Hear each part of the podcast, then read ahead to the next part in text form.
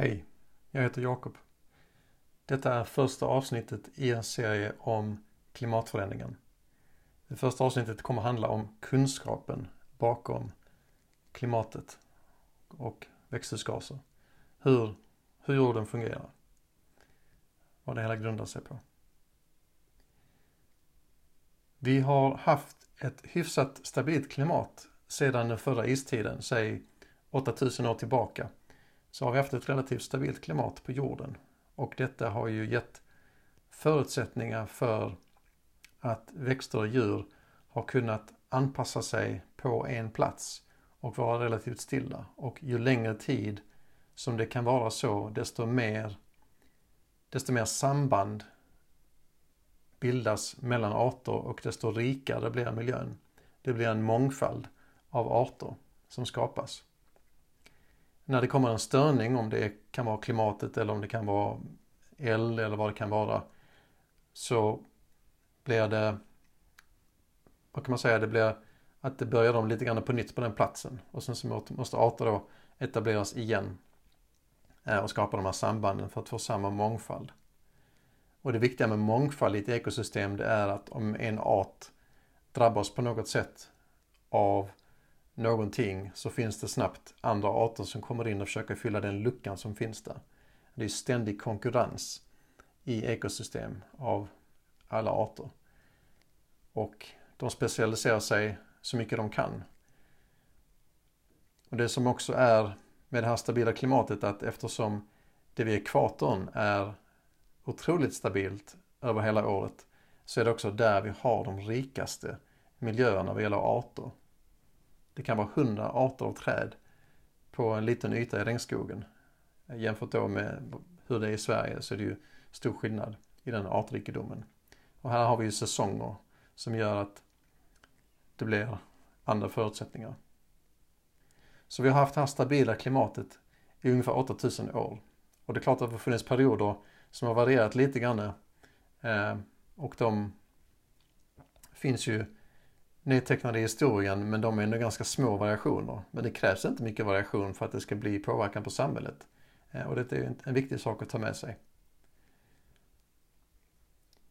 Så det är i stora drag koldioxid som styr hur varmt det är i atmosfären. Vi kan säga att det är ett tätt samband mellan koldioxid och temperatur i atmosfären. Och under istider så är koldioxidhalten lägre och under mellanistider, som detta är, så är koldioxidhalten högre.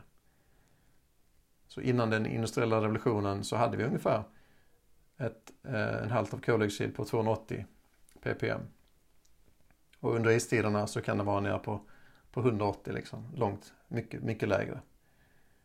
Och det vi har idag, det är 420 så att vi har ökat koldioxidhalten i atmosfären med 50 procent. Och sen finns det andra växthusgaser som metan som har ökat eh, ännu mer eh, och som då också har en, en, eh, en väldigt kraftfull växthusgas. Så den ökade halt, halten av de här växthusgaserna gör att temperaturen på jorden ökar. När den kortvågiga strålningen från solen kommer till jorden så går den i stort sett rakt igenom eh, atmosfären. Eftersom det är kortvågig strålning så träffar den jordytan. Men det som händer, det, det som reflekteras är långvågig strålning. Och det är denna strålningen som då fångas upp av växthusgaser, gaser, som koldioxid och metan och vattenånga. Så de här gaserna fångar då den här strålningen. Och det är det som gör att vi får ett växthus på jorden som, får, som går att leva på. Annars hade vi inte kunnat leva om vi inte haft växthusgaser. Men eftersom vi då ökar koldioxidhalten så ökar vi också, påverkar vi också den här eh, hur mycket strålning då som fångas upp i atmosfären av den här långvågiga strålningen. För Uh, ungefär 250 år sedan så började den industriella revolutionen där vi började använda maskiner som använder då kol för att drivas och sen blev det olja. Uh, och den industriella revolutionen spred sig. Befolkningen var inte stor i slutet på 1700-talet. Men industriella revolutionen spred sig och det blev fler och fler maskiner och sen kommer oljan in i bilden. Ja, hundra år senare ungefär. Och det innebär att världen, när vi kommer in på 1900-talet så är världen väldigt kol och oljeberoende. Sen då efter kriget, efter andra världskriget så kompletteras detta med, med kärnkraft. Eh, en ny energikälla då som, som ger ganska mycket. Men det här kol och oljeberoendet gör ju att utsläppen av växthusgaser, framförallt då när befolkningen verkligen eh, ökar mycket under 1900-talet, att vi får väldigt höga halter av koldioxid i atmosfären. Och kunskapen om detta, det hade vi för i runda slängar 120 år sedan visste vi att det fanns ett samband mellan koldioxid och temperatur i atmosfären. Och några årtionden senare så var det en del som faktiskt eh, förutspådde att vi kommer att påverka klimatet om vi påverkar koldioxid i atmosfären. Sen då ungefär för 60 år sedan så började vi faktiskt mäta det här. Och vi såg ju då, för varje år som gick så ökade koldioxidhalten i atmosfären. Och sen tog det, ja, det startade ju då den här riktiga vetenskapen då om vilken roll, eh, om vilken, eh, vilka konsekvenser det kommer att få.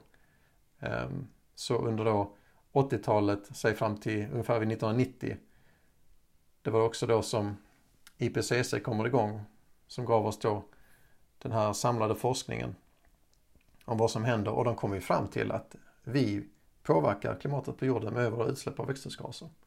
Det kom de fram till för 30 år sedan. Även om senare IPCC-rapporter har blivit ännu mer övertygande.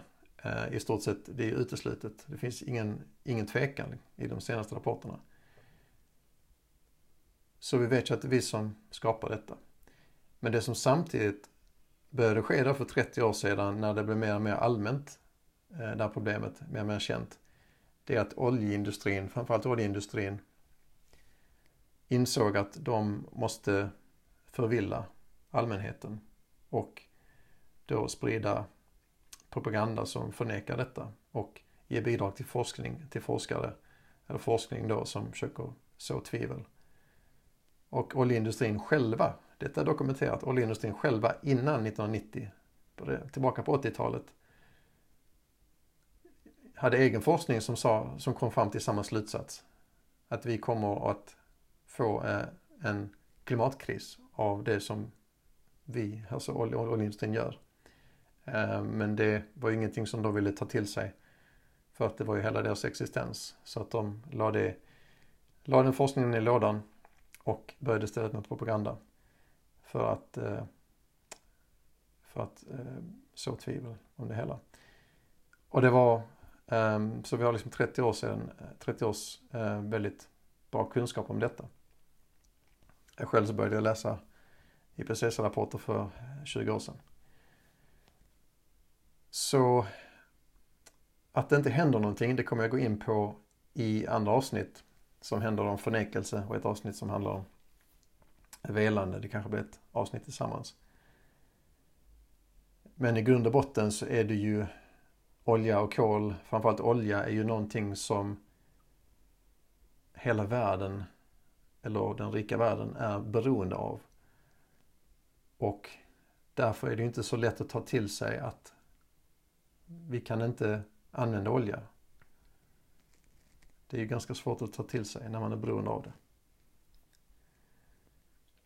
Så kunskapen om klimatkrisen är väldigt enkel att det styrs av växthusgaserna då, framförallt koldioxid och koldioxidhalten nu som vi ser påverkar ju temperaturen på jorden. Och vi har i dagsläget höjt jordens medeltemperatur med 1,2 grader. Men den siffran ska ni inte komma ihåg. 1,2 grader är en global medeltemperatur. Det är ökningen av den globala medeltemperaturen. Och det som är viktigt att ta med sig är vad temperaturen är på land och vad den är i Sverige och vad den är på andra platser för att det skiljer sig i hela världen.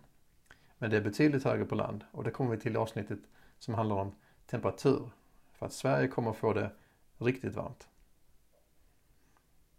Så där avslutar vi det här om kunskapen om klimatet.